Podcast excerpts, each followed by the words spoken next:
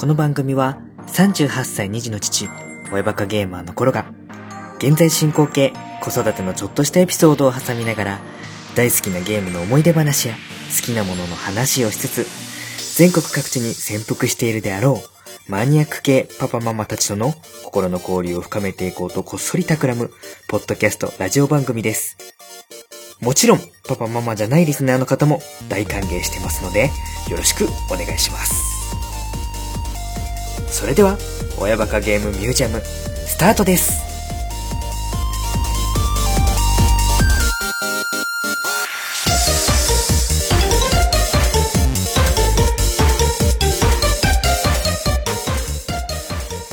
はい。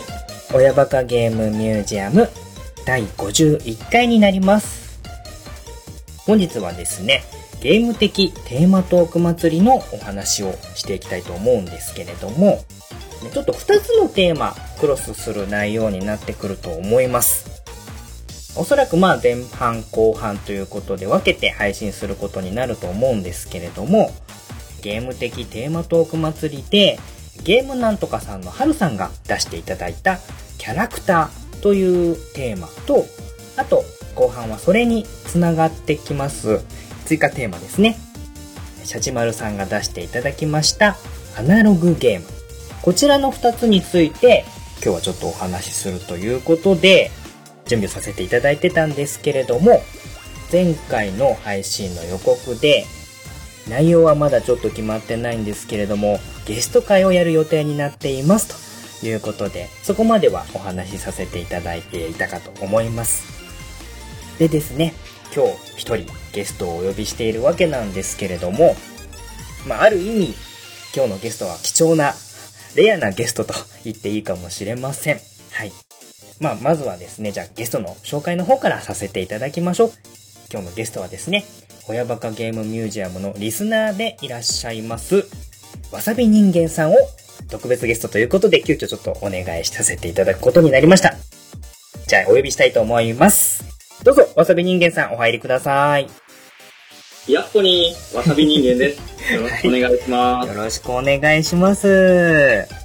いやー、なんと言いますかね、この、リスナーさんを ゲストとしてお招きするっていうのはですね、配信者の方で、リスナーさん、両方兼ねてる方をゲストでお招きするっていうことはもちろん何回もあったんですけれども、純粋にリスナーさんの方を巻き込むっていうのは、親バカゲーでも初めてのことでして、僕もポッドキャストも聞く専門でやることもないので、はい。あの点がたくさんあると思いますが、よはい。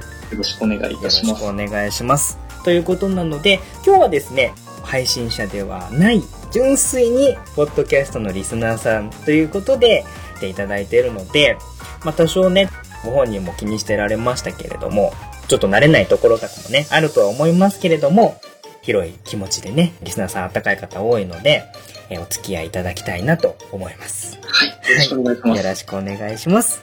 で、わさび人間さんをお招きしてお話しする内容なんですけれども、ゲームの業界、いろんなキャラクターがたくさんいます。まあ、そんな中でも、特に一大キャラクターコンテンツとしてね、全世界的に成功しているキャラクターについて今日はお話ししていきたいなということで、今日はですね、任天堂が誇る世界的人気のキャラクターコンテンツ、ポケットモンスターについてお話しする回になります。はい。いやー、テーマが大きい。普段あの、マイナーなゲームの紹介とかですね、専門にやってますので、ここに来てドメジャーな、こんなにあのドメジャーな話をしていいものかどうなのかっていうのもちょっとね、悩みましたけれども、今回このお話をするにあたって、前回の第50回のオープニングでもお話ししましたけれども、まあもともとね、うちの家族ポケモン大好きでっていうのは初期の頃から言ってましたけれどもですね、まあ、わさび人間さん、まあ、今日はちょっとラフな感じでわさびさんと呼ばせていただきますけれども、えわさびさんの方から、コロ家にポケモンカードゲームというね、まあ異文化をですね、うちに伝来してくださったのが、わさびさんなので、それも込みで、ちょっとね、ポケモンの話とポケカの話を、ぜひぜひしてみませんかとお話をいきなりね、ツイッターの DM で、ちょっとお願いがあるんですけど、みたいな感じで送らせていただいたところで、ちょっとね、最初、少し戸惑われてたんですけれども、はい。まあ、僕のいいように言いくるめた感じで最終的にはちょっとやってみようかなみたいなところまでなってくれたんでこれはもう気が変わらないうちにやってしまうということで今回ちょっとこの回が実現となりましたでちょっとここで聞きたいのは、はい。僕からその DM が届いた時はい。まあ一リスナーで、まあ、もちろんこんなことが実際になるとは思ってなかったと思うんですけれども、はい。僕からこの突拍子もないお願いの DM が届いた時って、正直どんな気持ちでした、なんかもう、え？ど どうしようっていう感じですね。本当に今までずっと、ポッドキャストを聞いてはいたんですけども、はい。もうあの、ポッドキャスト以外でもこう、自分でこう発信をするみたいなこともしたことがないですし、ですよね。うんうん。はい。なんか、どう、どう、なんて返事しようかな、って感じでしたよ。そうなんですよね。ちょっと僕もね、あの、最初、無茶なお願い、いきなりしちゃったかな、みたいなところもあって、あ、もうだ、むあの無理ならいいです、みたいな感じで流そうと思ったんですけど、意外と、でもちょっと興味あるみたいな雰囲気が、やっぱりずっと聞いてるんで、あ いろんな方の配信も聞いてるので、はい。だからやっぱちょっとこう憧れというか、はい。興味がちょっとやっぱあるなと思ってうん、どんな風に撮ってるかとかも知らなかったんですけどうん、はい。黒さんにちょっと聞いてたら、家にあるものでできそうな感じなんで、ちょっと、もしダメだったら、っていう前提でちょっとさせていただくことになったんですけども、そうですね。だからちょっとまあ、無理なお願いを承知で、今回ね、収録がダメだったらボツにしてくださいっていうのと、単純に僕と話がしてみたいっていう風なのが、まあどちらかというと強かったのかななんて思ったりもしたので、そうです、そうです。うんそう思っていただけたっていうのはなんかすごく配信者としては嬉しいなと思いまして、うちも初めての試みだったんで、まあ、僕の始めたきっかけになったのも別の番組にリスナーさんだったのを巻き込まれて出してもらってっていうところもあったんで、まあ、その遺伝子を引き継いでじゃないですけれども、ちょっとリスナーさんだけど、巻き込んでみようかなと、ちょっと悪い心が ふつふつと湧いて、今日ちょっと収録に参加していただいているっていうのが、まあ、ここまでのいきさつということになっております。はい。で、まあ、普段その配信なんかもしてない、本当に純粋なリスナーさんということなんで、今これを聞いてくださってるリスナーさんは、わさび人間さんっていう方がどういう人なのかっていうのがね、まだ多分全くわからない状態だと思いますんで、簡単に紹介できる範囲で構いませんので、ちょっと自己紹介を、どこに住んでるかと、うんうんまあ、年齢とあと家族構成ぐらいで構わないと思うんですけれども、ちょっと教えていただきたいなと思います。はい、わかりました。はい。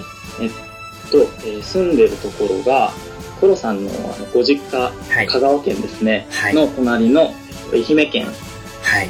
に今住んでいま四国して、ね。はい。そうですね、四国勢四ですね。です。はい。珍しい。あ、そんなことないか。徳島の方とかには結構そうですね。はい。意外と馴染みがある場所かもしれません。そうですね。はい。はい。年齢の方が34歳はい。で、えーっと、家族構成がはい。お姉ちゃんと同い年の娘が1人はい。いますので、3人家族ですね。はい。ということは、うちがまあ小学校3年生なんで9歳なんで、はい。まあ同じ小学3年生の娘さんがいて3人家族はい。ということですね。はい。なのでまあ、若干僕よりもえー4歳ぐらい年が下なのかな？なんですけれども、まあ大体似たような環境の感じですかね。女の子のはい。お父さんっていうところなんで、あそうです。女の子です。はい。結構、わかるところはわかるんじゃないかなと思ってます。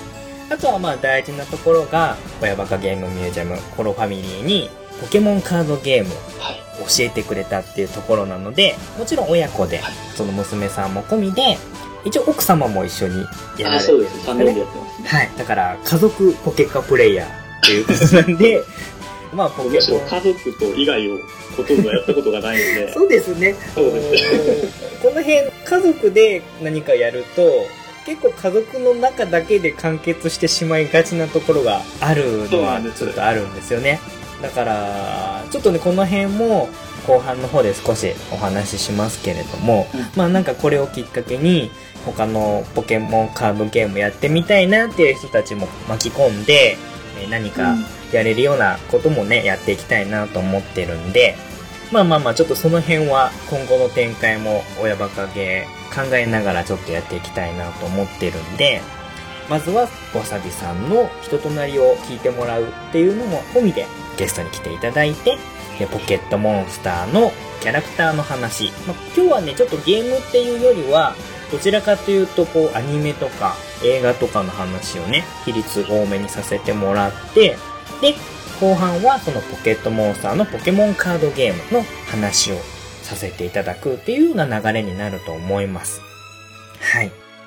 まあそういうわけなんで、わさびさんは僕の声をもうずっと聞いてると思いますけれども、そうですね。はい。なので、今日僕はわさびさんの声を初めて聞きましたので、なんか不思議な感じではあるんですけれども、でもなんか、想像してたよりもすごい若いと言いますか、優しい声で、ちょっとね、あの、スカイプつなぐときに、ドキドキしたんですよ。なんかすごい、あの、渋い声だったらどうしようとか、なんかいろいろこう想像して、心臓がずっとバクバクですよ。1時間前からずっと 最初に声を聞いた時にはい。よかったこういう感じの声なんだっていうので僕もちょっと安心したんでこの辺ねうちも初めての試みですしわさびさんもちょっと初めて今日お話しさせていただいて緊張もしていると思いますけれどもはい、はいまあちょっとずつその緊張もね和らいでもらいながらお話ししていきたいなと思いますので今日はよろしくお願いしますはい。よろしくお願いします。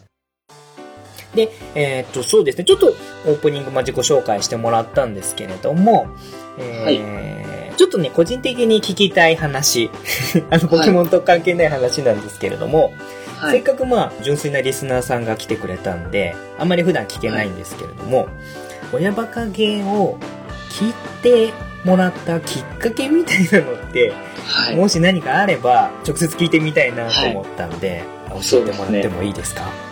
一応ですね、はい。よくよく思い出してみたんですけど、はっきり実は覚えてなくてですね。まあまあもうね、この番組も今3年目ぐらいなんで、まあ、ね。振り返ったとしても古ければ2年前とかっていう感じなんです。大体どのぐらいの時期から聞き始めてくれていいんですかね？ー僕が、いえっと、ポッドキャストを聞き始めたのが、2014年ぐらいなんで、はいはいはいはい4年前ぐらいなんですよ。はいはいはいはいちょっと転職をしまして、はいで、大阪の方からこの愛媛の方に来たんですけど、はいこのルート営業をしてるんで、はい1日車で走ってるんはい。で、ああ、はいはい、外回り系ですね。そうなんですよ。だから、得意先に行く以外は車で走ってるので、何かこう、そういうコンテンツみたいなものがないかっていうのを調べてた時に、ポッドキャストと出会って、かなり無作為にいろんなものを聞きまくってた時に、はい。多分その、やっぱり親バカ芸の親バカっていうところで、親と子供はい。の話なのかなとか、アイコンがやっぱり可愛かったりしたのが覚えてるので、やっぱその辺で聞き始めたんだと思うんです。はい。僕もね、あの、ラジオを聞いたりとか、ポッドキャストを聞き始めたっていうのは、やっぱり、僕も転職して、外回りで、運転してる時寂しいんで、なんかないかなっていうのでラジオを聞き始めて、その後にポッドキャストにっていう流れあ、っそうです。たんで、全く同じ流れです。うん、割と入り方としてはよくある話かもしれないですね。そうですね。あとはこう聞いてると、ゲストの方が出たりして、こう、繋がってまた新しいのを聞き始めるみたいな。なんで、もしかしたら誰かのところで聞いたのかもしれないですけど、うん。まあでも、引っかかりとしてやっぱりその親バカっていうタイトルのキーワードのところで、まあちょっとフックになって繋がった縁っていうことなんで、まあうんうん。タイトル的には良かったな。そうですね。うん、あの、僕が思ってる、その、まあ、全国に散らばってる子供がいらっしゃるお父さんお母さんとつながるきっかけっていうことで、あの、はいタイトルにもしてるので、うまくハマったのかな、そううまくつながったのかなっていうので、今も聞いてもらってるっていうことなんで、はい。はいそれはもう、そうですね。いろいろ聞き始めたけど、やっぱり聞かなくなるものも多いそうですよね。やっぱりその内容がやっぱり自分とこう境遇が近かったりだとか、やっぱりすごく聞きやすい番組をされてると思うんで、ありがとうございます。はい。今もずっと聞かせてもらってます。はい。あのーきっかけついでに、えっ、はいと、ちょっと聞いてみようと思ったのが、うちの番組って、うちの子供たちの音声が入ったりしてるじゃないですか。で、はい。人によってはもしかしたら、子供たちの音声って、あの嫌な人もいるのかなと思いつつ、でも、うん。親バカってついてるんで、やっぱり子供は巻き込みたいっていうのもあって、はい。あの、よく実際に撮った音源を入れさせてもらったりとかしてるんですけれども、はい。まあ、まだね、でもわさびさんは、娘さんがいらっしゃるので、そうです、そうです。あの僕はめちゃくちゃ楽しいです。楽しいんですか？あの二人が出る会は。あの、夏休みのやつとか、この間のあの、ゲームセンターもめちゃくちゃ楽しかったですね。ああ、よかった。やっぱり、子供さんがいらっしゃるとね、受けが良かったりするので、そうですうんうんうんちょっとある意味、あの、諸刃の剣かなと思いながらも、言い方悪いですけどもね、ちょっと卑怯なものを使っ、使えるものは全部使ってみたいなのもね、やらせてもらってるので、はい。ね、あれがちょっと嫌だっていう人ももしかしたらいるかもしれないんですけれども、わさびさん的には楽しんでいただけてるっていうことなんで、そうですね。す。安心しもうましそれをきっかけに、昨日あの娘とゲームセンターに行きました。た。繋がってる。嬉しい。ポッケンはなかったですけど、あのメダルゲームがあったんで、やってきました。よかったよかった。そういう風になんか繋がってってもらうと嬉しいですね。はい。ちょっと収録前にね、たまたま寝てた下の娘が降りてきて、声が多分マイクを通して聞こえたんだと思うんですけれども、すぐ、あ、すーちゃんだっていうので 反応してくださってて。ポッドキャストすごいなと思いながら、なんかね、あの、よそんちの子なのに、下手な娘の友達の家よりも知られてる感じみたいなところがあって、はい、あのちょっと。嬉しい感じもありますけれどもね。はい。今日もあの、この間ポケカをくださったお父さんと、ポケモンの話をするんだよって子供たちに話したら、いいなーっていうのすごい食いついて、一緒に話したいみたいなことを言い出したんで、お母さんに夜だからダメだって怒られて、しぶしぶ寝に行きましたけれども、すごくね、いただいたカードも喜んでましたし、あよかったです。ね、またね、どこかの機会で、僕が四国に戻った時に、ちょっとね、あ、そうですね。ね、ポケカの勝負でもしてみたいな、なんてちょっと思ってるんですけれども。はいはい、わかりました。じゃあちょっとね、聞きたいことも聞けたので、はい。引き続き行きたいと思うんですけれども。はい。ではですね、本編の方に行きたいと思います。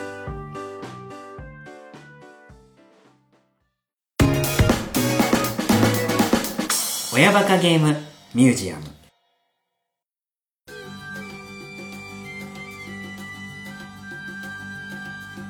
はい、えー、ということでじゃあ今日はキャラクターの話。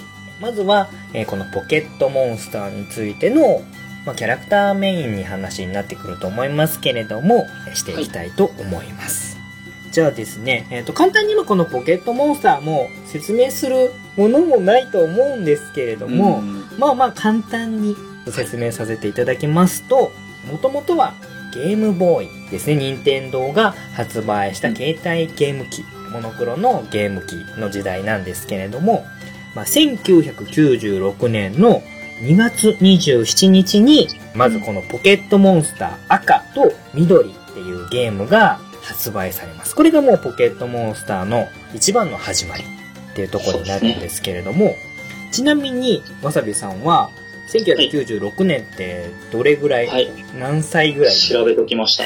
12歳です。?12 歳。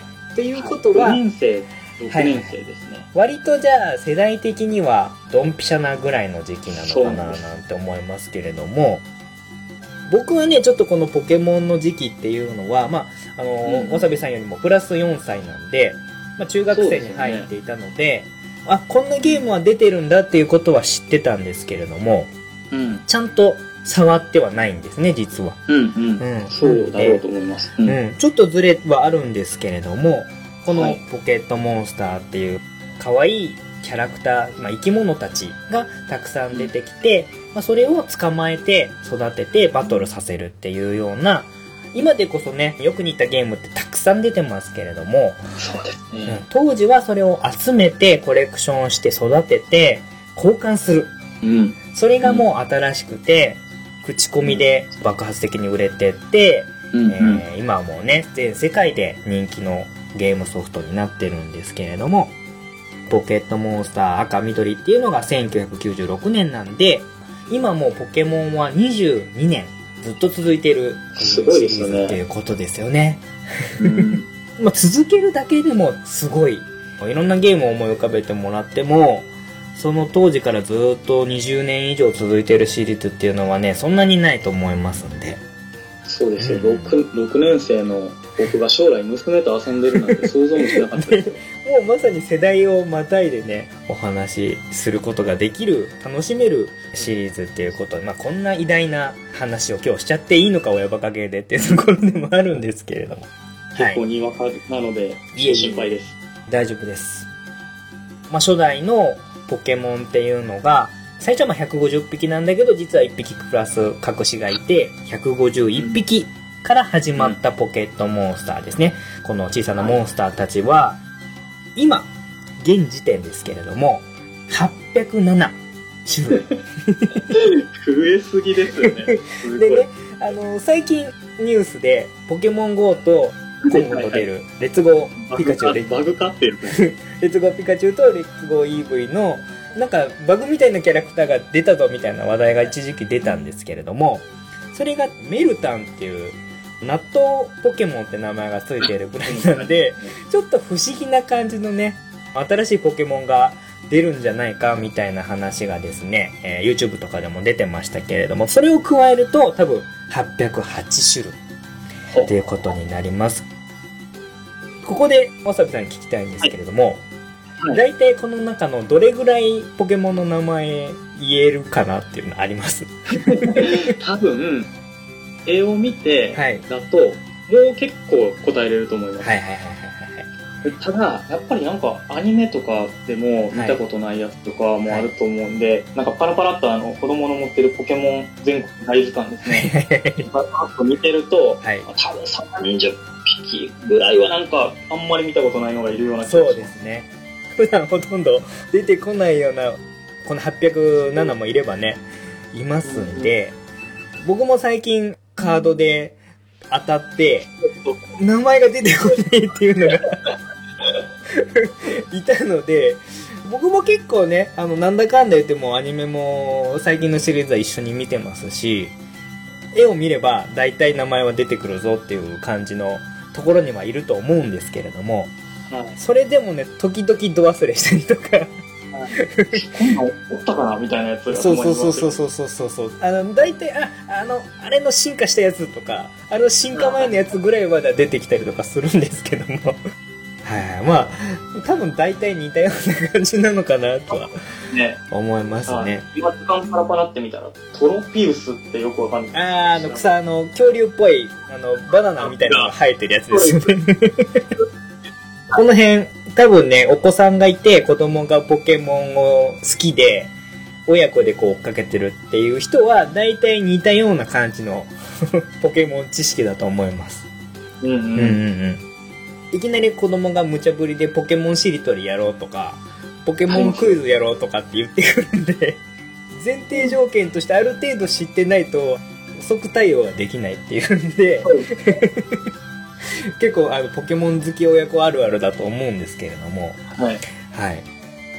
まあ、なんだかんだでね、22年やっていくと、807種類、まあ、808種類。まあ多分これから増えてって、あと何年後かには1000超える日もそう遠くはないんじゃないかなと思うんですけれども、まあね、この老化していく、年を経て老化していく記憶の中で食らいついていかないと、娘とのコミュニケーションももうまならない感じになってますけれども、はい。まあこの辺ね、多分一般の ポケモンを知らない人から言うと、なんのこっちゃみたいな話になってくると思いますけれども、今日はね、そんな感じも、前提の知識がハードル高い回かもしれないんですけれども、まあそんだけポケモンいっぱいいます。ゲームごとに一応世代みたいなのが分かれてて、うん。えーまあ、ゲームボーイとかゲームボーイアドバンス、DS、3DS、で、まあ今スイッチっていう感じになってきてるんで、まあそれぞれで世代ごとに増えていってて、まあお父さんの世代と娘の世代とでまたちょっと違うというような感じの、まあ22年続いているシリーズになってきてます。まあちなみに、ポケモンとの出会い、せっかくなんで、わさびさんにも聞いてみたいなと思うんですけれども、はい。これはですね、はい。当時小学校5年生、6年生の時なんですけど、はい。あの、完全にコロコロコミック派でですね、はいはいはいはい。コロコロコミックのゲームの宣伝ページみたいなんだと思うんですけど、はい。本当に半ページぐらいのちょっとしたやつだったと思うんですけど、すごい面白そうだと思って、うんうんあの友達にみんなでこれやろうぜとかって言ってもらったのをすごい覚えてるんで、はい。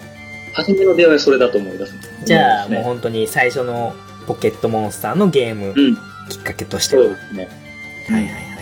本当にもうリアルタイムで出会ってるっていうような感じなんですね。そうですね。その後はどんな感じですか？はい。あの、にわかたるゆえんなんですけど、僕は赤しかやってないんです、ゲーム。はいはいはいはいはい。もう中学校になると、はい今度はもう、ジャンプ派になって、もうあんまりポケモンに触れなくなったんで、で その後はもう全然金銀もやってない。はい。出たとかはしてますけど、はい。プレイはしてないです。はい。ゲームをプレイしたのは赤だけで、はいあと、今のサンムーンはい。になってから娘のやつをこう、ストーリーを一緒に追ってるっていうぐらいの感じですね。まあ、それがゲームで、あとはまあ、うんポケモンもアニメとかもありますし、そういったのは、あの、見たりはされてます？はい。えっと、アニメの方は、はい。これも子供ができてからうん、うんうんうん。子供見始めたっていうだけで、はい。当初、アニメシリーズが始まった時も、僕はいアニメももう見てなかったんで、うんうんうん。映画とかももちろん行ってないですし、うんうんうん本当に純粋に最初に触れたのはそのゲームだけ。はいですねまあじゃあそうすると、まあ、一番最初のこの強烈な出会いの記憶と、はいで、どうしてもね、その、当時やっぱりコロコロとかボンボンとかっていうのは小学生までで、中学生になるとやっぱりステップアップして雑誌別に切り替わってって、で、ゲームもやっぱり、ゲームボーイはちょっと子供のものみたいな感じになってって、で、離れてくっていうのはすごく、逆に僕はその一番最初のポケモンをそんな感じで通り越しちゃってて、えーそうですよね。僕がゲームで一番最初に触ったのはゲームボーイアドバンスの、えーっと、うん。あれはね、ルビーサファイアかな？ゲーム屋さんでバイトしてた時期に、それもちょっと後になって買ったんですけれども、だいぶちょっと世代的には後になりますかね。で。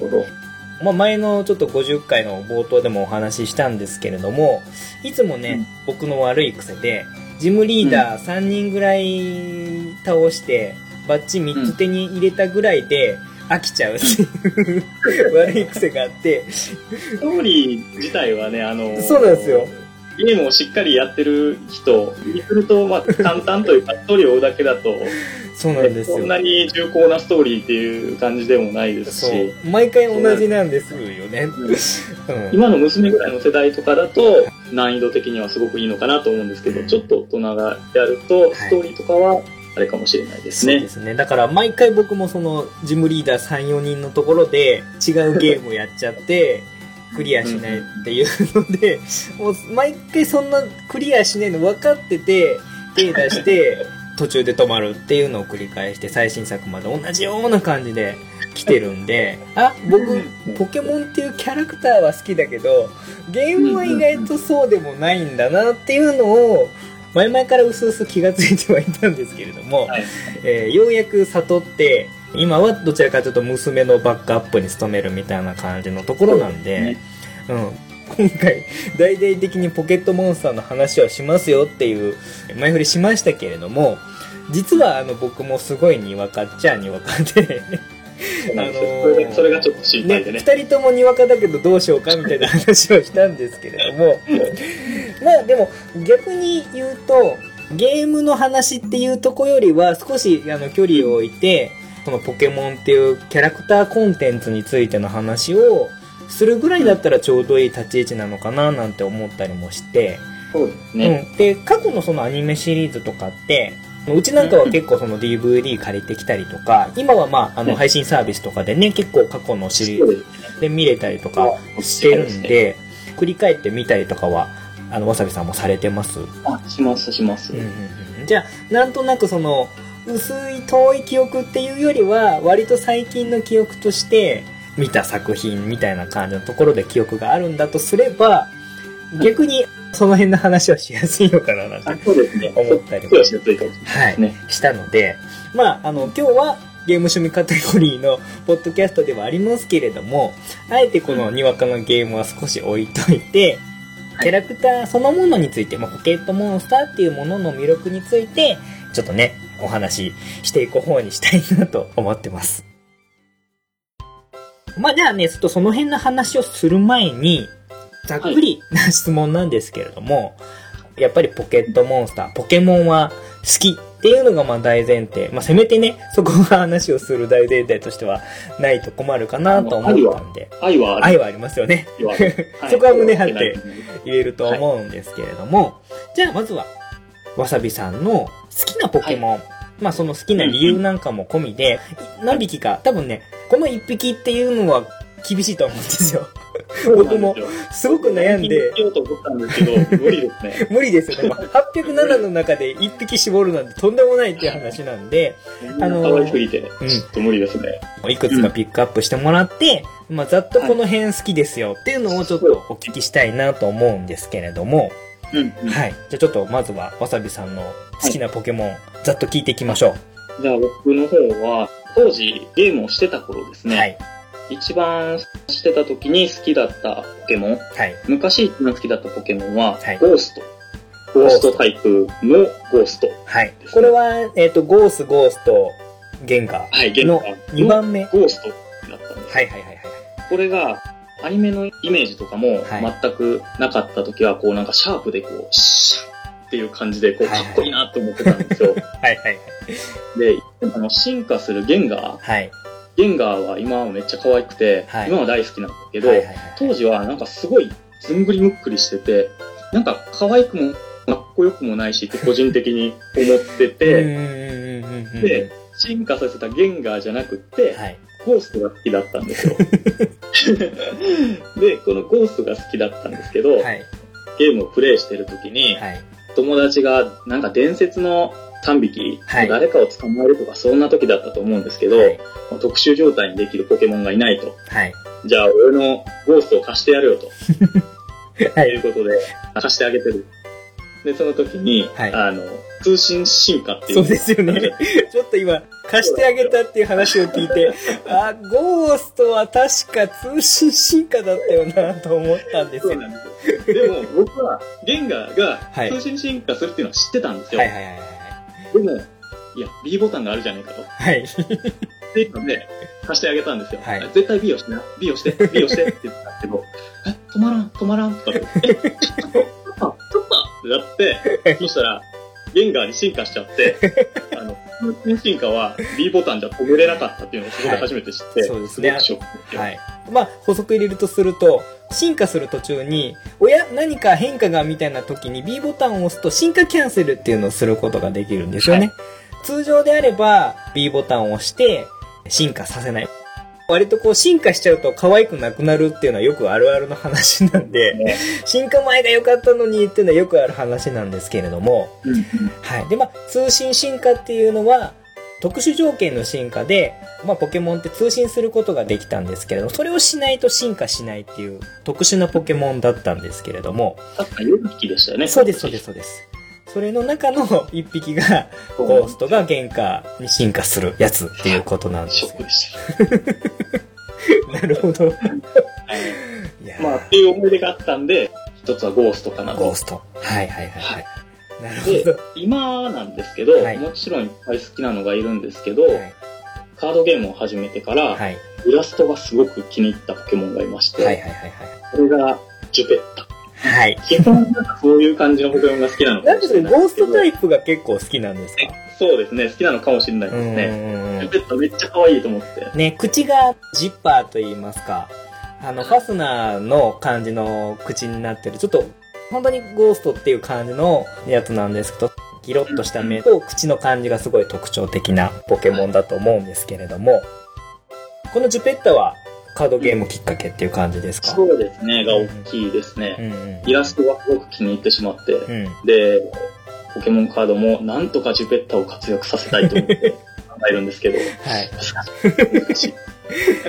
まあ後でも話しますけど、ポケカのいいところは、好きなポケモンを何とかしてこう活躍させたいなってこう考えられるところがね、いいな。まあそのキャラクターの魅力でもあると思うんですけれどもね。はいはいはい。でまあ、僕はやっぱりそういう感じのポケモンが好きなことが多いですかね。はいで、あと、娘はすごく可愛い系、はい。パチリスとか、あのパチリスが多分一番最初に好きになったポケモンだったと思うんですけど、あとやっぱりアローラロコンだとか、はい。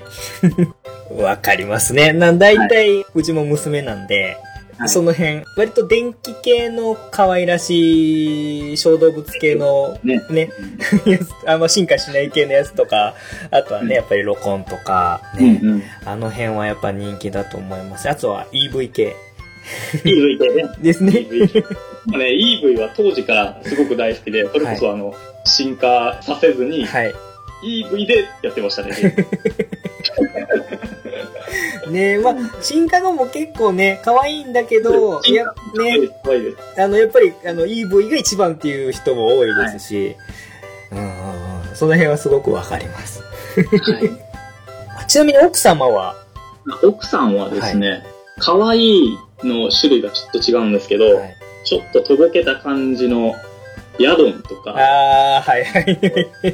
いいとか、嘘っき嘘八じゃなくて嘘っきの方が。嘘八も好きですね。ああ、はいはいはいはいはい。あいいですね。なんかちょっと、間抜けな感じと言いますか、ほんわか笑えるような感じのやつですよね、ヤドンとか。うんはいはいなんかそういうのと、あとは完全なイケメンポケモン、はい。はい。ルカリオとか、はいはい。映画のペカオラとか、あー、そうですね。イケメンポケモンですね。ルカリオンとゼラオラ。あの辺は、何がイケメンかって言われると、あのー難しいんですけど、あの、ポケモンが好きな人は、イケメンって言われるとわかるんですね、なんかね。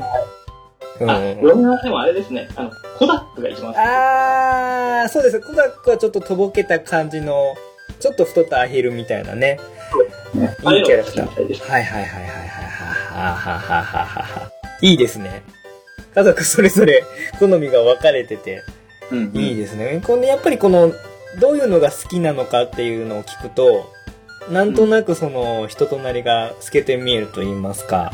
そうですね。うん。これちょっと楽しいな。いろんな人の聞いてみたいですね。はい、こういうやつも聞きたいです。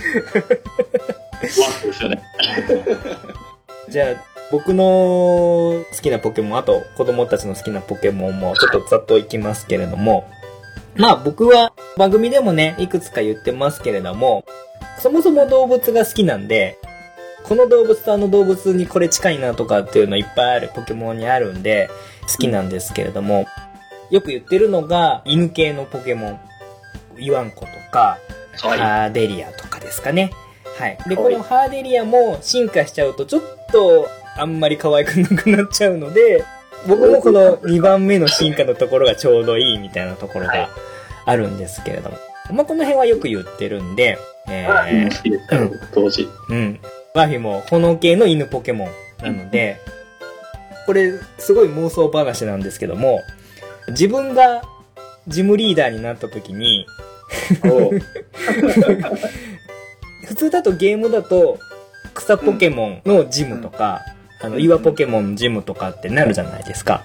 そうですね。で、僕がジムリーダーになるとしたら、そういったタイプじゃなくって、うん。犬ポケモン縛りのジムにしようって勝手に思ってるんです。まあこれ、だからどうなんだって話なんですけど、だから犬ポケモン系を育てて、あの、こよなく愛するジムリーダーみたいなのがいいなとか思ってて、こんな話特にどこにもする機会なかったんですけどもど。、確かに。せっかくなんでちょっと話してみようと思ったんですけども。っていうぐらいの感じの犬系ポケモンそれぞれね、あのタイプ別にちょこちょこいるんで、それが好きなんですけれども、まああんまりうちの番組で話してないところで言うと、グレックルっていう、えうんうん。ー毒がいるポケモン。はい。ちょっとこれもとぼけたっぽい感じの。可愛いとも言えなくもないぐらいの感じの ところなんですけれども、これはね、アニメシリーズで、たけしっていう、まあ、ポケモンのキャラクター、もっとまあ、ジムリーダーのキャラクターなんですけれども、との絡みで、アニメ版のたけしは、年上の美人なお姉さんを見ると見境なくアタックするっていうキャラクターで、まあすごい好きなんですけれども、で、まあ、たけし割と出てて、そのシリーズごとに毎回やって突っ込まれてみたいな感じになるんですけれども、ね。そう。この、あの、たけしとの組み合わせで、このグレックルが、たけしの、まあ、お腹に毒好きっていう、毒の首都を一発かますんですね。で、あの、そうですそうですやられるんですはい。で、毒状態になってずるずる引きずられていくっていうことが毎回やるシリーズがあって、それがすごい好きで、なるほど。あの、たけしとの兼ね合いで一気にこのグレッグルが好きになって、それ以降、あの、やってて、で、ポッケンでもね、あの、選べるんで、娘がやってるのを見て、まあ、実況の、あの、音声でも入ってたと思うんですけども、グレッグルかわいい、グレッグルかわいいって言ってたんで。はい。あの、すごく好きな、あの、割と地味めなポケモンではあるんですけれども、あの、なんとかしてポケカでも活躍させてやりたいんだけど、どうしようかな、みたいな感じとかでこう、すねあ。れですね。なんか、うんでも、特化やればなんか、そうな感じもしそうますけど。なんですね。毒状態にさせて、みたいな感じもね、ありそうなんですけれども、はい。とかですね。あとは、と割とこうアニメつながり多いんですけれども、はいえー好きなのが格闘系のポケモンで、とルチャブルと、うん、かわいい。はい。どっちかっていうと、こう、南米系のレスラーみたいな感じの、ルチャリブレのスタイルみたいな感じなんで、ね。なんか、プロレスラーの人の名前から取ってるんですか？そう、あの、多分格闘技的にはそのルチャっていうのが空中殺法をやったりとかするような、はい。そうなんです。そっち、あの南米系のプロレスの割とこうメジャーな、流派じゃないですけど、スタイルみたいな感じのから来てるんだと思うんですけれども、なので、鳥を人型にして、こう空中でフライングプレスしたりとかっていうようなはいキャラクターなんですけれども、と、あとは、ヌメルゴン。あ、メルゴン。ヌメルゴン。はいあのー結構ヌメルゴン好きな人も多いと思いま。す。はい。この2体はですね、これもアニメつながりなんですけれども、はい。アニメシリーズの XY シリーズっていうやつで、うん今の1個前のシリーズなんですけれども、それで、サトシのお持ちポケモンで出てきたポケモンになってるんですね、2体とも。うん、うん。はい。で、えっ、と、ルチャブルは最初、こう、森の格闘チャンピオンみたいな感じで出てきてて、森のポケモンを守るために戦ってるところとか、うんあとはこう、もともとがこう、プロレスラーっぽい感じのところから来てるんで、こう技仕掛ける前にわざわざあのポーズをとって、完全に相手に技読まれてるみたいな感じのところの、あの、なんか、馬鹿正直な感じ。そうですね。かわいいですね。可愛いし、サトシと必死に特訓してそれを克服するみたいなところとか、割とこう、憎めない感じのところで一気に好きになって、まあ進化しないんだけど、ゲームとかでも割とこうよく使ってたんですけれども、うん。とかですね。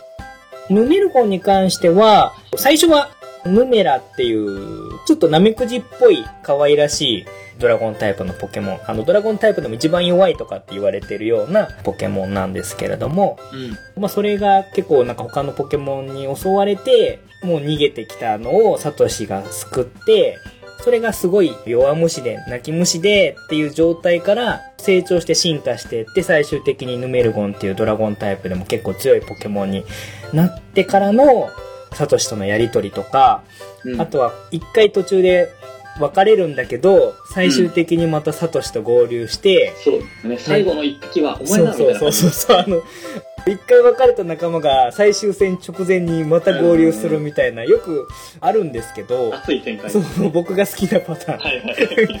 それで、こう、あ、ヌメルゴンやっぱり最後には来てくれた、みたいな感じの、あの展開も熱くて、この2体に関しては、アニメを見て好きになったポケモンになりますね。なるほど。はい。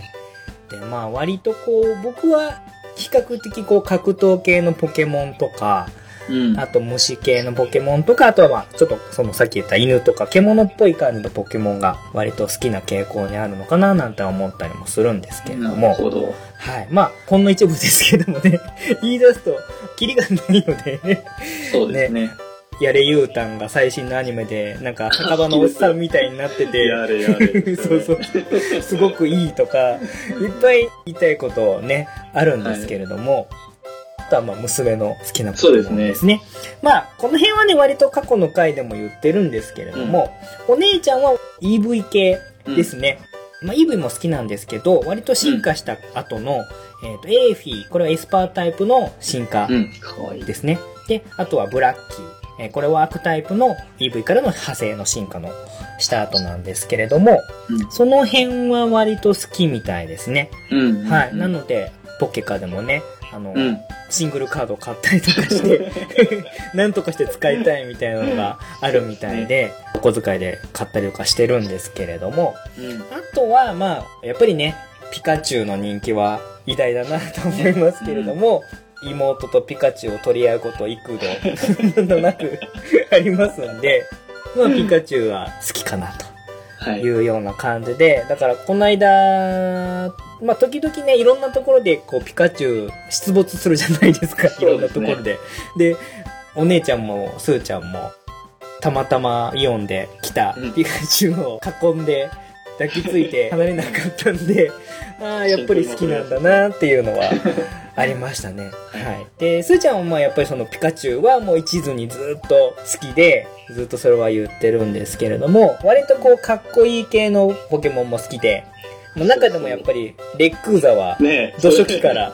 久しぶりにこの間、あの、第2回を聞いた時に、あそう、レックーザ好きやって言ってたか、とそ思って。うです。だからずーっとレックーザ言って、で、この間ね、ポケカで念願のレックーザの GX を引き当てて、おお、マジですかもう、もう大喜びしてたんですけど、ただ、レックを使うために、あの、草タイプのエネルギーが必要で、はいはい。すーちゃん草タイプのデッキ持ってないんで、あすごい微妙な顔してました。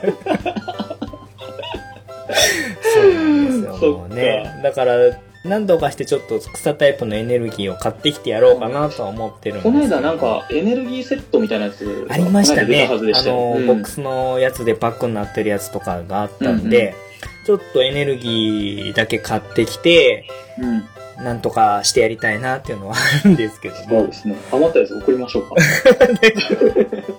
その辺はまあ、また後々いろいろご相談してっていう感じになると思いますけれども、割とこうでも最近ね、ポケカやり始めて、うん。あ、このポケモン可愛いとか、普段触れてこなかったポケモンとかの魅力にも気づいてきて、うん。まあ、特にポケカなんかいろんなイラストとか、あとは人形で作ってるやつとかもあるじゃないですか。あありますよね。あとは、あの、編みぐるみみたいなやつとか、写真で撮ってるようなやつとかもいろいろあって、で、それでなんか今までそうでもなかったけど、一気に好きになっちゃったみたいなのもね、多くて、うん。あの、お姉ちゃんなんかこう、ポケカでギルガルドがうん、え え好きになっちゃって、えー使い、なんね。だから使って多分それで、スーちゃん相手に結構いい感じで勝てたらしいんですよ。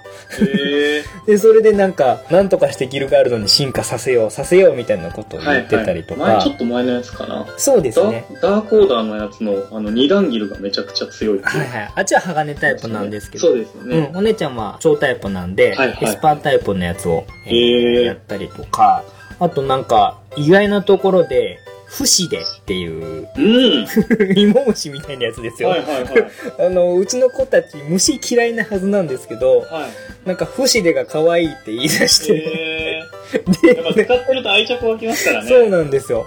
不死でが可愛いって言って、進化の後のホイーガーペンドラーっていうのが、まあ、芋虫がちょっと怪獣っぽくなっていくんですけど、うん。それ持ってないのに、不死でだけなぜかデッキに一枚入れてて。ななんでこれ入れたのっていうのを結構子供って入れてくるんですよね。そうそうですね。一枚だけ。そうなんですよね。あの、ゲーム性関係なく、そ愛いから入れたいっていうのはあるあるですよね、。それがね、なんか、憎めなくって、でも、不死でが来るとは思わなかったんですけれども、びっくりしました。まあ、うちの奥さんは全然ポケモンわかんないんですけど、うんあでもなんか、モクロウが可愛いんで、これも同じで、あの、木狼しか持ってないのに、木狼は癒しだって言って、木狼を1枚入れてますね。電気にね。なんで、まあ、やっぱ女性はそういうのを、あの、ゲーム性抜きにして、可愛いから入れるっていう、あれうちの奥さんも全然ポケモン知らなかったんですよ。はいはいはいはい。けどもう今では結構あのポケモンしりとりできるぐらいうんうんうん。覚えていってますね。ね。やっぱね、興味があると覚える感じですよね、あの辺はね。うん。うん。男性からのやつとまた女性の目線は違うんだと思うんで、この辺は男の子も女の子も大人の男性も大人の女性も好きなポケモンがいっぱい選び放題なんで、もうきっかけはいろいろ理由はありますけど、そういう意味ではやっぱり807匹いるっていうのはポケモンの強みでもあるのかななんてね思います。それぞれやっぱりゲームきっかけでとか、アニメきっかけでとか、あとはカードきっかけでとかっていうのがね、いろいろそれぞれの方面から入ってきたりとかするんで、まあそれもなんかいいな、もう見た目重視でもいいし、エピソード重視でもいいしっていうのが、それもなんか全世界から愛されてる理由なのかななんても思ったりもしますけどね。うん。うんうんうんうん。まあ、楽しいです。楽しいですね。これだけでずっと話してられますね。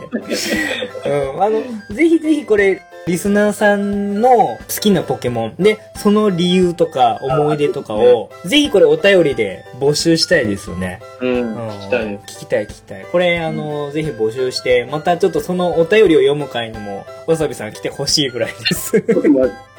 はい。これいいな。なんか、伝わってるかどうかはわかんないですけど、はいすごい楽しいです。楽しいですね。も うこれポケモンわかんない人、全然このポケモンの名前だけ 何をおっさんが可愛い可愛いって。ね言ってますけど、ぜひこれあのー今だったらね、すぐネットでもポケモンの図鑑みたいなのでね、キャラクター見えるので、画像をぜひチェックしながらちょっと見てもらいたいですよね、これね。じゃあ、あのー好きなポケモンとか、まあ、子供たちとか家族がこういう風にポケモンと付き合ってます、みたいな話にもちょっと触れたんですけれども、まあ、ここからは、まあ、先ほども少し、あの、アニメのポケモンのエピソードも触れましたけれども、ちょっとその、えーゲームとかから離れまして、はい。アニメのポケモン、まあ、俗に言うアニポケですね。についてちょっとお話ししていきたいなと思うんですけれども、まあ、子供たちと一緒に、リアルタイムではないにしても見ていて、まあ、先ほども僕が言ったエピソードに、もう即反応してくださってたんで、この話もちょっとね、結構楽しみなんですけれども、はい。このアニメのポケモンもゲームの発売に合わせて、うん。あの、それぞれこうシーズンじゃないですけれども、タイトルをこう変えて、キャラクターも変えて、出てくるポケモンも新しくなって、は何度もこうシリーズが繰り広げられてるわけなんですけれども、はい、このアニメのポケモン、どれぐらいシリーズとしてはチェックされてます、わさびさんは。そうですね。アニポケの遍歴で言うとですね、ポケモン自体を娘も全然見てなくって、はい僕も完全にポケモンから離れてたんですけど、はいサンムーンが発売するっていう、はいあの、任天堂ダイレクトですかね。はいはいはいはい。すべてのポケモントレーナーたちへっていうのから始まる動画があったんですけど、はいはいはいはい。ツイッターかなんかで僕が見たんですけど、はい。心震えまして、あの動画を見て当時のこのはい楽しかった思い出がガーッと蘇ってきてですねはいはい。わかる。あの、昔からちょっとずつこう、新しいののやつに繋がっていく動画ですよね。そうなんですよ、あれに心震えて、はい。これは娘とやりたいぞと思って、で、どうしよっかなって思って、はいアニメシリーズから入っていこうと思って、はい。はい。当時、多分コロさんにも相談したと思うんですけど、はい。映画何がおすすめですか？ああ、はいはい。僕、覚えてます、それ。は いなんか、そのツイッターのやりとりを覚えてます。うんうんはいはいはいはい。であれでなんか可愛いのが出るやつがいいんですけど、みたいに言って、テレビシリーズじゃなくて、まず映画から撮ったんですよ。そうですね。割とこう、見やすい。まあちょっと映画なんで、時間は長いですけど、一本見切りで見れるので、かなり見やすいかなと思いまして。はい。で、お勧めしていただいた、はいあの、リアンシーっていうポケモンが出るやつ、はいはいはいはい。そっから見始めて、一応映画ははい。全部見ました。はいはいはい。で、テレビシリーズのサンムーンが始まったんで、それは追いかけてずっと見てて、はい。で、遡って、先になぜか XYZ を全部見て、はい。XY をまだちょっとだけ残ってるのかな。はいで、あと、無印も全部見て、はいその間が結構飛び飛びみたいな、あの、うん見たいポケモンがいるやつをこう見てるみたいな感じです。はい。登場人物とかなんとなくわかるけど、しっかり全部通しては見てないっていう感じですね、今はいはいはい。なるほど。ちなみに僕も DVD で基本劇場版の方はうん子供たちと一緒にまあ見返している感じですね。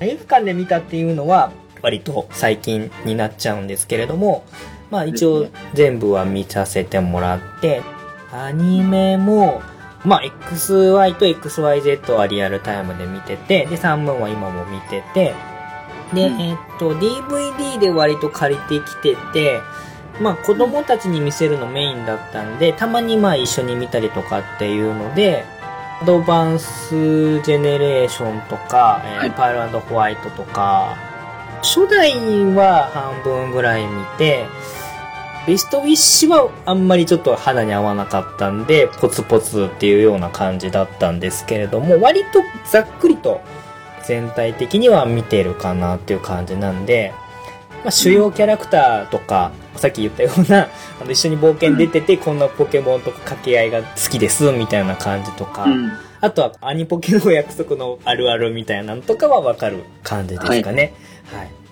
で、まあ、僕の習慣のところは割とこう、薄ぼんやりな感じなので、うん。同じような感じですよね。うん大体似たような感じだと思います。はい。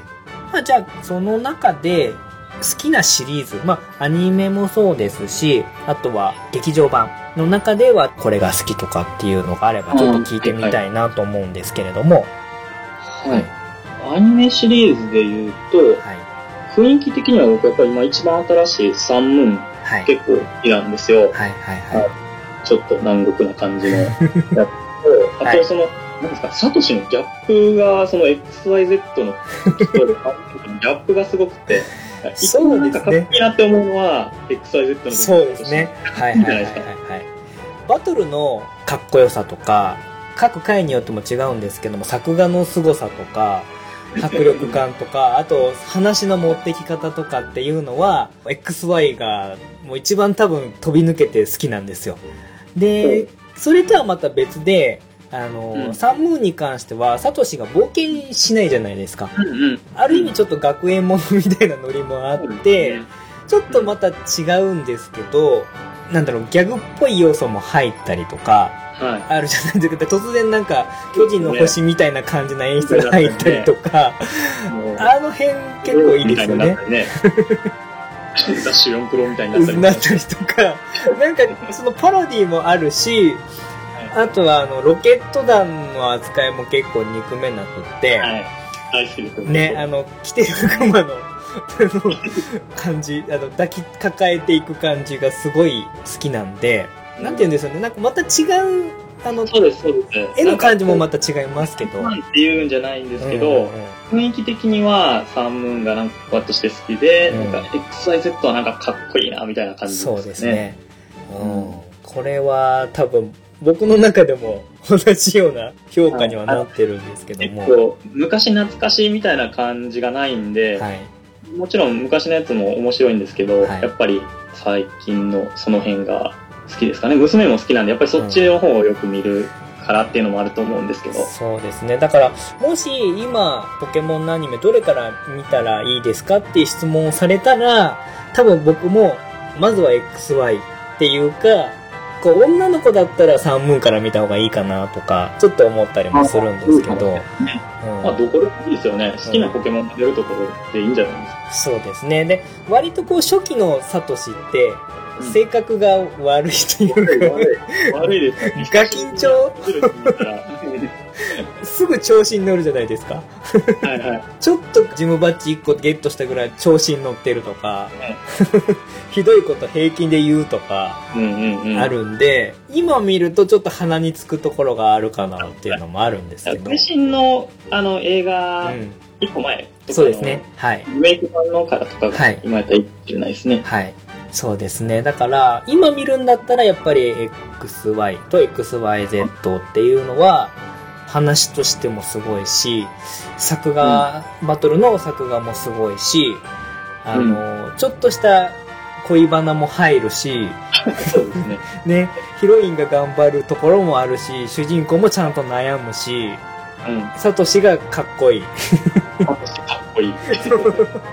で、最後の展開も熱いし、何より最後の余韻が素晴らしかったんですよ。ああ、よかったですね。一人一人こう分かれていくあの感じの余韻がすごく素晴らしくて、確かに。ね、まさかサトシが最後に しちゃうなんてみたいなところが。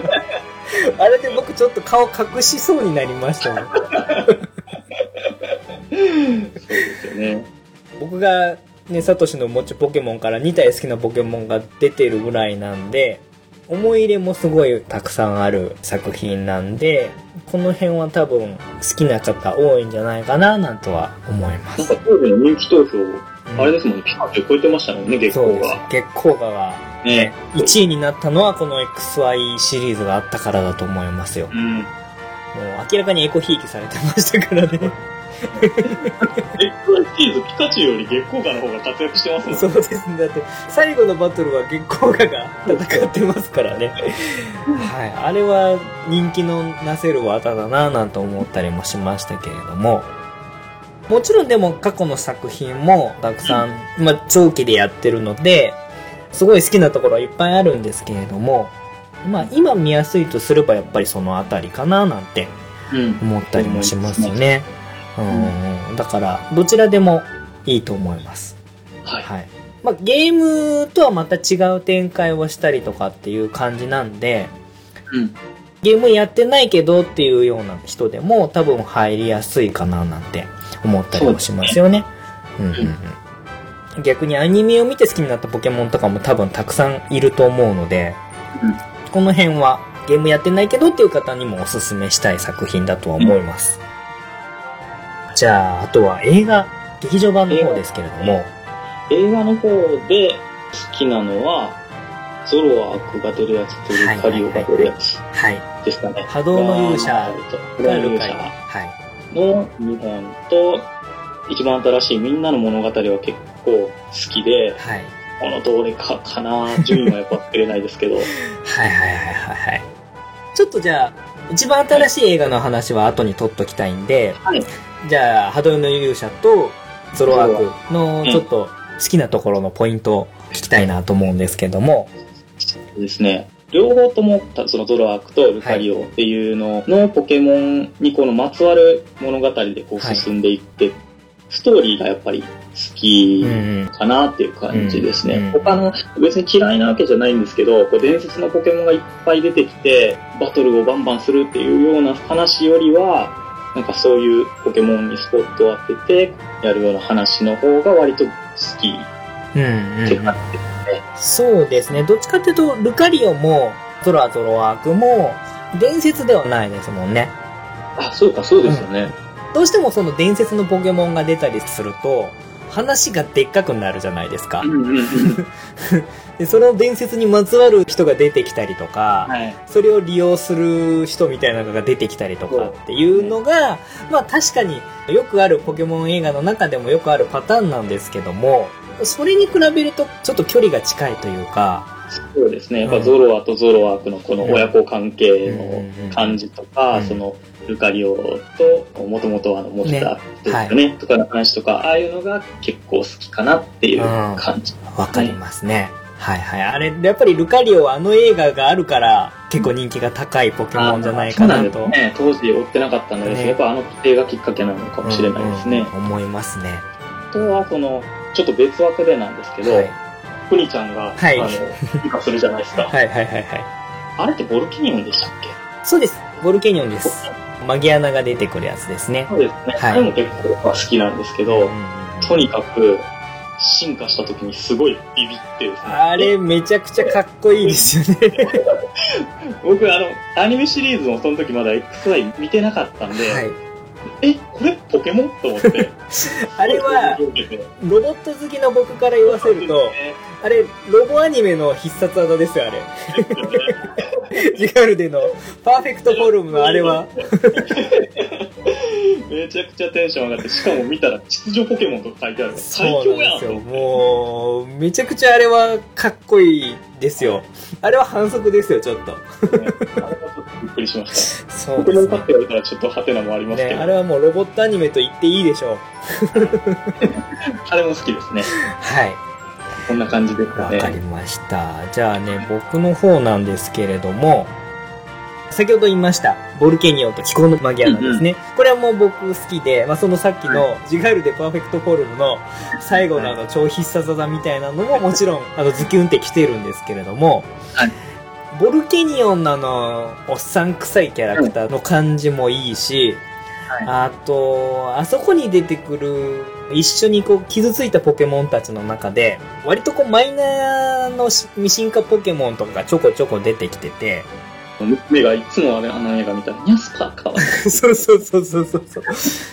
えっと、確かね、あれ、なんだっけな、えーっと、ゴクリンだったっけな？なんか、目閉じたような。人、一文字とゴクリンだったかな？あの、ボルケニオンにこう寄り添っているような、こいつらは人間に傷つけられてた奴らなんだ、みたいな感じで言ってて、そこにあの、ちょっと地味めのポケモンたちがいて、あ、こいつらのチョイスかと思って、あそこであの、出てきたポケモンたちが一気にこうなんか可愛く思えて、あのチョイスはちょっとずるいなっていう感じだったんですよね。で、それも込みでっていうのもありますし、初めて劇場に娘たちと見に行ったのがあ、、そっか。エクソエ見てたから、そう。そうなんですよ。このボルケニオと気候のマギアナで、はい。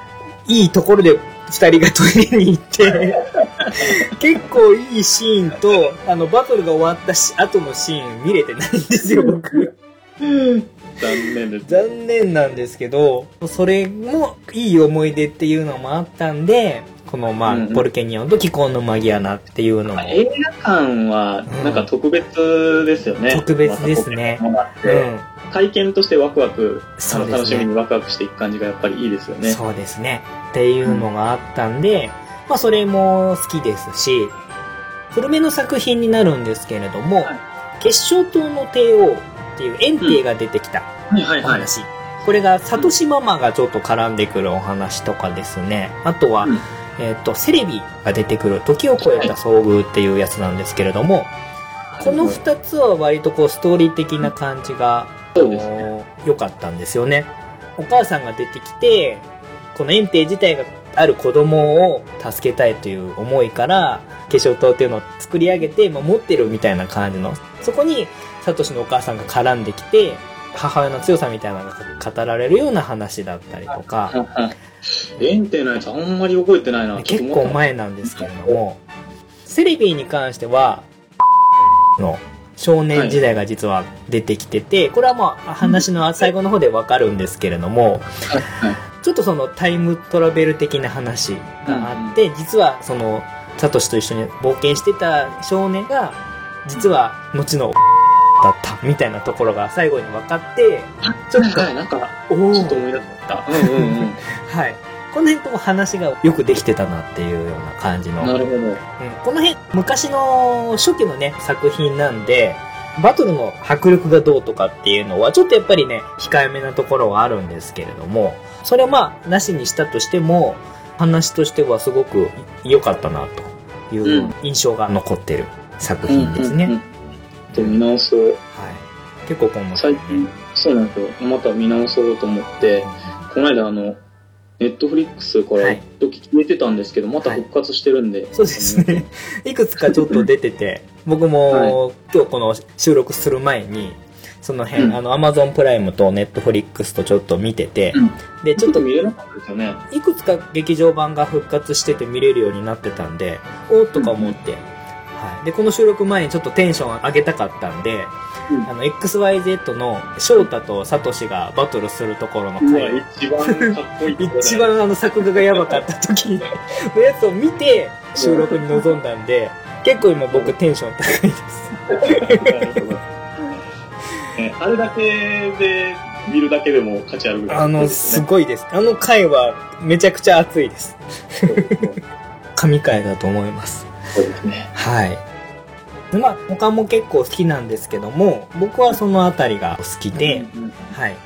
で、あとはやっぱり一番最新のみんなの物語うん。ですね。今年の夏、ポケモン映画で出てきた作品なんですけれども、あの、先ほど、わさびさんもうん好きですっていうことで挙げてもらったんですけれども、はい僕も過去の作品の中でも、うんもしかしたらこれ一番かもしれないと思ったんですよ。かもしれないなと思ってるんですよね。これ、あの、ポケモン映画っていうくくりにしとくのはちょっともったいないかなと思うぐらい、うんよくできてる。まあ僕もそんなにね、映画批評したりとかするぐらい映画を見たりとか全然してないので、映画好きの人に言わせれば何を言ってるんだ館長はと思うかもしれないんですけれども、なんでしょうね。ちょっと正直最初少し僕舐めてたんですよ。みんなの物語。まあ、これもあるかもしれないですね。今までの流れもありますしね。そうそう。あの、絵のタッチが全然ガラッと変わっちゃったじゃないですか。サトシが美少年サトシになってたじゃないですか。目がキラキラして、でツイッターとかでも最初のこのトレーラーが出てきた時にちょっとざわっとしてたじゃないですか。サトシが少女漫画化されてるみたいな感じで。はい。それもあったんでちょっと舐めてたんですけど、いやー、今までのポケモン映画とは違う、こう、ストーリー構成で、こう2017年に引き続いて、はい。ちょっと昔をこう追いながらやっていくのかな、続きみたいな感じでやるんかなと思ってたんで、全然違う感じでした。そうですね。まあ、ポケモンのアニメ自体が、ちょっとパラレルっぽい感じで、サトシ全然年取らないし、みたいなところはあるんですけど、それは突っ込んじゃいけないとこなんですけど、うん。サトシは永遠にあのポケモンマスターを目指してて、ずっと10歳ってい。う。もう、だって、ネタですけど、サトシはもう、20年以上ポケモンマスター目指してるけど、まだポケモンマスターになってないってよく言われてますけど、でもまあ、ある意味パラレルワールドですけど、ね、ちょっとこれあの、今日のメインの話の一つにもしたいなと思ってたんですけれども、このみんなの物語、今年のポケモン映画についてちょっと少しお話ししたいなと思うんですけれども、はい。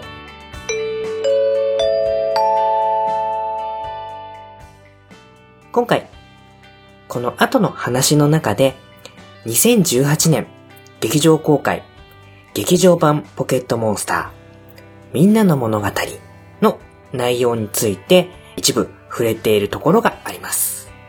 ですので、えー今後、まあ、DVD とかですね、えー動画配信された時に見る予定のある方は、なるべくネタバレしないようには話してるんですけれども、何もね、情報を入れずに作品を楽しみたいなと思っている方は、えーここから1時間23分頃まで早送りをしていただいてから聞いていただければと思います。よろしくお願いします。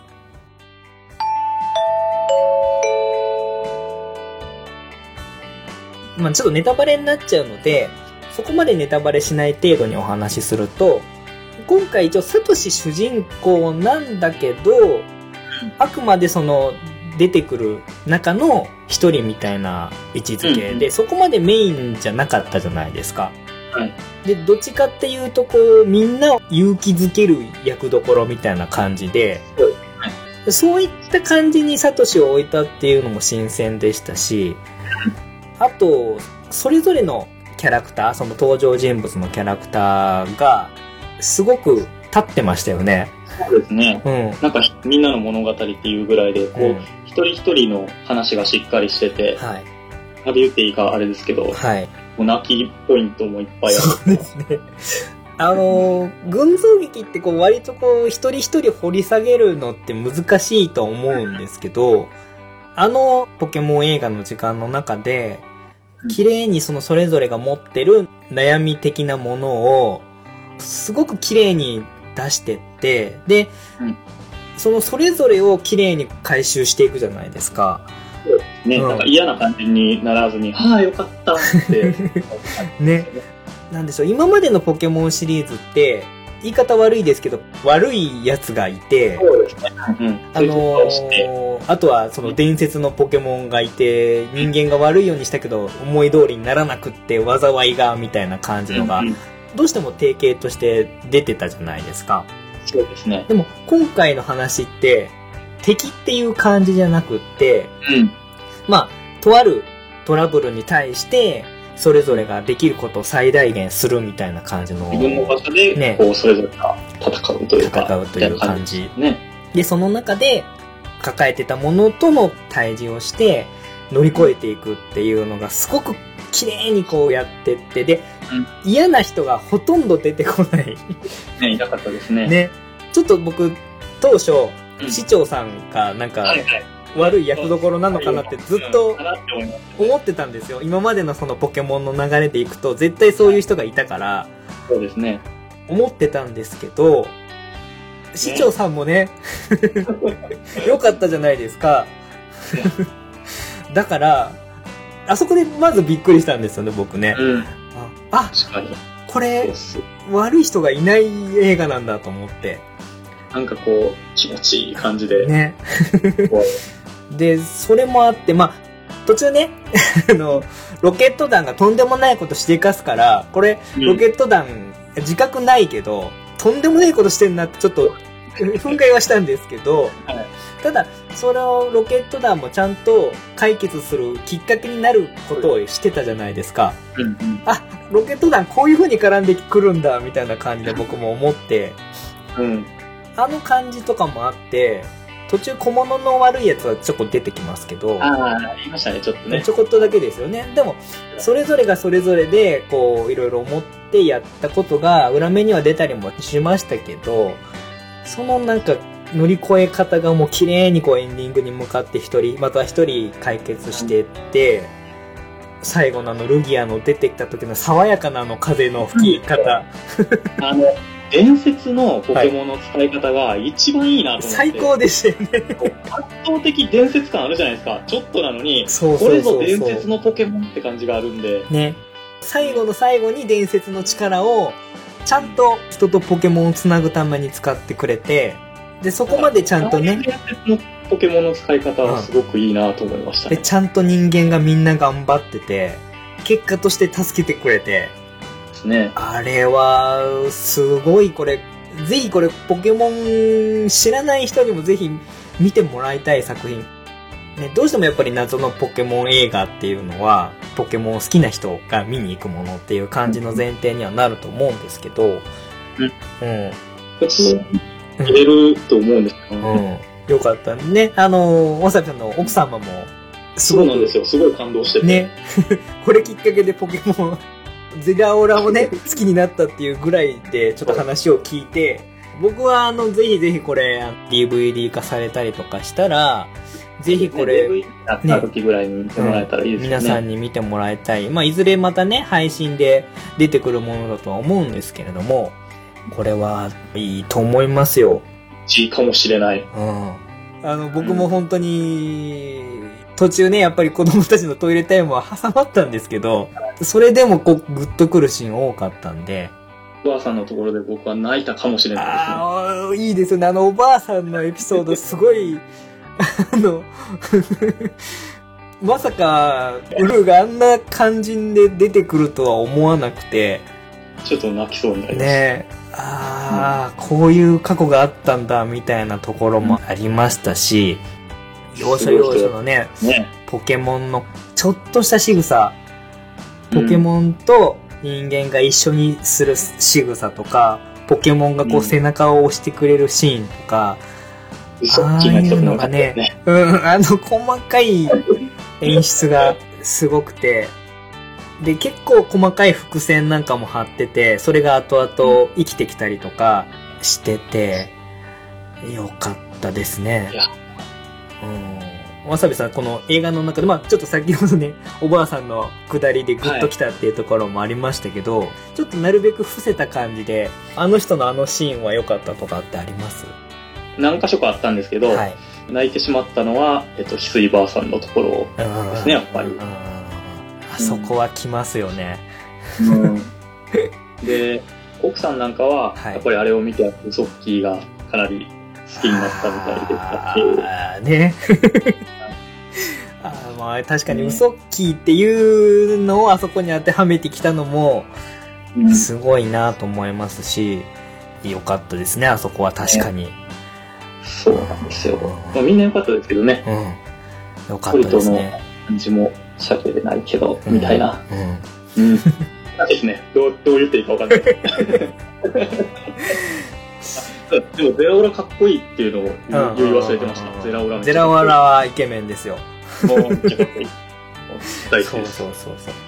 ちょっとグッときたのは、うんかがちの、うんうん。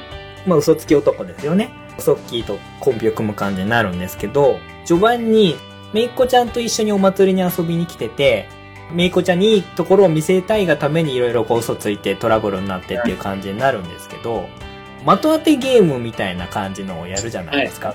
で、はい。あそこでさりげなくうまいよ。投げるのコントロールうまいんだよこいつはっていうのを伏線張るじゃないですか。最後、ね まさかあれが伏線だとは最初見た時全然思わなかったんですけど、あれがね、後でこうグッとくるシーンにつながるんですよね。あれずるいなと思いまして。だいぶずるいですね。ずるいですよね。はいあそこグッときましたし、あとはあのー主要キャラクターのリサのうん高所恐怖症っていう設定が出るじゃないですか。うんうん。でも、最終的に、リサが目的地として行かなきゃいけないところっていうのは、あそこじゃないですか。うんうん。それを、たどり着けたっていうところが、地味になんかすげえなと。まあ、僕は、あの、すごいなと思ったのは、あの、はい最後のダッシュは、ああ、すごかった、すごかったです。あそこももちろんすごいなと思ったんですけど、で、そっから、あそこにたどり着いたのもすごいし、最後この EV と一緒にはい。やる、あのシーン、もうグッときちゃって、ね、なんかもう、指変わりが。ね。いろいろあるんですけど、あと一個、あの、ちょっとこれは少し笑いそうになったのが、映画のキーワードで、サトシが、ポケモンパワーだって言うじゃないですか。ポケモンパワーだっていうのがもうなんか合言葉みたいになってみんな言うんですけど、ポケモンがいれば何でもできる。そうそうそうそう。あれちょっと笑っちゃったんですけど、で、それを、翡翠ばあさん、あの声の方って、ドラゴンボールのあのキャラクターの声じゃないですか。思いました。あの、その翡翠ばあさんがポケモンパワーだって言うと、なんか、ドラゴンパワーだみたいな感じになって、パワー感出ましたよね。なんか、オラに元気を分けてくれ的な感じになっちゃうと思って、ああ、そうだそうだ。もう、なんか、そこはちょっとクスッと笑っちゃったんですけど、はい。で別の作品が頭にちらついて仕方がないみたいな感じだったんですけど、完全に。はい。うん、あれはね、ちょっとね、あの、いろいろ思いましたね。DVD いつなんですかね？いやーちょっとこれもう一回じっくり見返したいんですよね。返したい。うんうんうんうんうん。もう本当に他のキャラクターも見せどころいっぱいありますし、脇に出てくるポケモンのキャラクターとかも、あ、このキャラクターここに持ってくるんだみたいな、ちょっと地味めのキャラクターたちがね、出てきたりとかするので、そこが結構見どころだったりとかもしますし、ね。ぜひぜひ、こんだけテンション高くお話ししてるので、多少は伝わってるかなと思うんですけれども、そうです。現在なんかそうですね、うん。うん DVD が12月ぐらいに発売するみたいなんで、じゃあこれはぜひぜひね、もし見逃した方、ポケモン映画、キッズ映画ってこう、バカにすることなかれ、すごくいい作品だと思いますんで、ぜひぜひ見てほしい作品だなと思います。そうですね。うん。まあ、特に最近のポケモン映画って、昔はあの短編と2本立てみたいな感じだったじゃないですか。ああ、そうですね。ピカチュウの夏休みとか、うんピカチュウとピチュウとか、そういう短い可愛い系の映画も入ってたんで、割とこう、2本立てになっちゃうと、メインの方が少し話が時間的に足りなくなっちゃう感じのところもあったんですけれども、はい最近は1本本当に丸々やってくれるおかげで、お話もしっかり描かれてて、うん逆に僕はあの大人が見る分には良くなったなぁなんて思ったりもしたので、そうですね。ううんうん。ぜひぜひちょっと来年以降も、うん。来年また楽しみなんだな、これが。ね ちょっとね、次回予告みたいな感じで、あ、そうそう、あの次回予告も、僕初日に見に行ったんですよ。はい。てなりました。ネタバレせずに言ったんで。特報でガーンって出てきて、ちょっとそれも楽しみかな。どういう感じにしてくるのかなっていうのをちょっと楽しみにしてますね。はい。はい。まあまあまあ、そんな感じでね、ポケモン映画のお話もさせていただきましたけれども、予定より大幅に時間が 長くなってますけれども、大丈夫でしょうか？大丈夫です。これで全部ぐらいの予定でした。まだこれ前半なんです。あの、ちょっとびっくりですけれども、一応、ここまでが、この51回の前半戦のお話。はい。ポケモンのキャラクターとアニメ、映画の作品についてのお話。はい。で、ここでまあ一旦ブレイクさせてもらって、後半戦はいよいよ本題ですようん。今回この話をするために、わさびさんに来てもらったと言っても。過言ではないんですけれども、次の後半戦ではアナログゲームのテーマにつながってくるポケモンカードゲームの話をしていきたいと思います。まだまだちょっとお話続きますけれども、はい。はいめっちゃ楽しくなってきました。はい。お付き合いいただければと思います。はい。じゃあ、一旦ここで小休止挟みたいと思います。ワ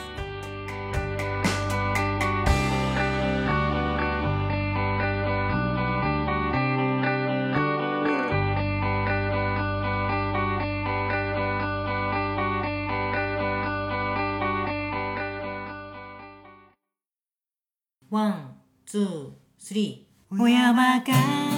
いつも番組を聞いていただきましてありがとうございます。親バカゲームミュージアムでは皆様からの感想メッセージを募集しております。番組宛てのメールアドレスは、親バカゲームアットマーク gmail.com oya, baka, game アットマーク gmail.com になります。もしくは、ツイッターの DM 機能、または、ハッシュタグ、親バカゲー。親が漢字で、バカゲーがカタカナ。こちらをつけてつぶやいてください。いただいたメッセージの中から、ピックアップして、番組の中で紹介させていただきます。